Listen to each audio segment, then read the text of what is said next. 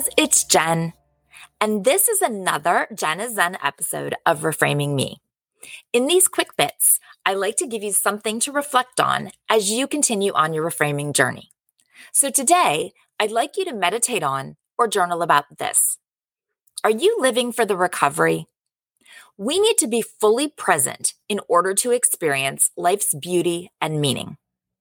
This moment, right now, is the only one we have for sure. So today, I will appreciate and be completely present wherever my two feet are.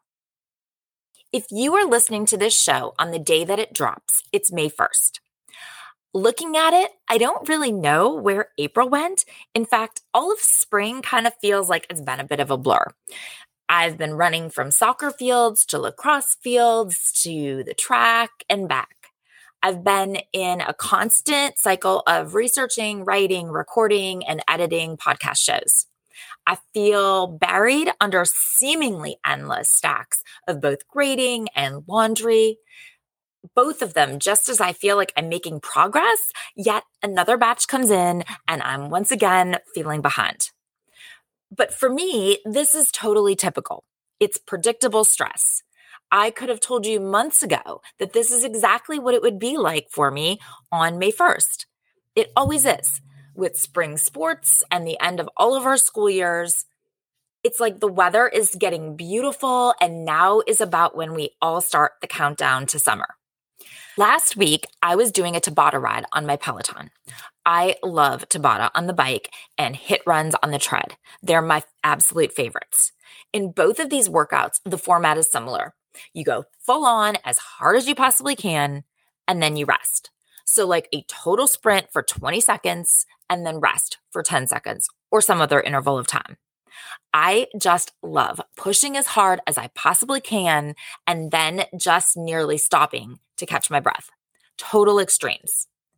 Anyway, during this particular ride, we were in an interval, and the instructor said, Don't live for the recovery meaning, of course, pay attention to the interval that you're in rather than just looking to get through it for the rest.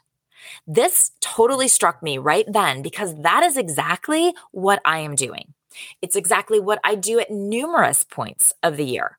And I know that at least many of you, although I'd even hazard a guess, most of you at some point are exactly the same. Like every one of us is. We say things like, Is it Friday yet? 34 weeks till Christmas. Is it summer yet? Or how many sleeps till vacation? I have 10 years till retirement. It's 32 days left of school.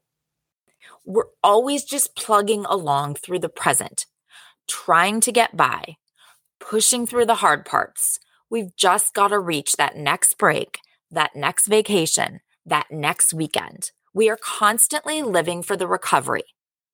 But that hard part is life. And by doing this, we are missing the present. We are mm. missing all of the beauty that's in the present moment. We are missing the bulk of our lives, wishing for something else. On one hand, as moms especially, I know we are so often thinking and wishing and saying that we want time to slow down. But then it's like in the next thought, we don't even realize that we're actually wishing time away.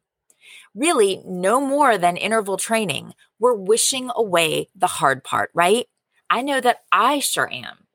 I'm wishing away the batch of persuasive speeches sitting waiting for me to grade.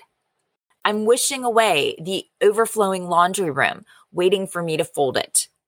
Oh my God, I just realized that I think it was in the last episode or maybe in the last Jen is Zen that I mentioned being buried in laundry. And surprise, here I am again, buried in laundry. Shocking, I know, right?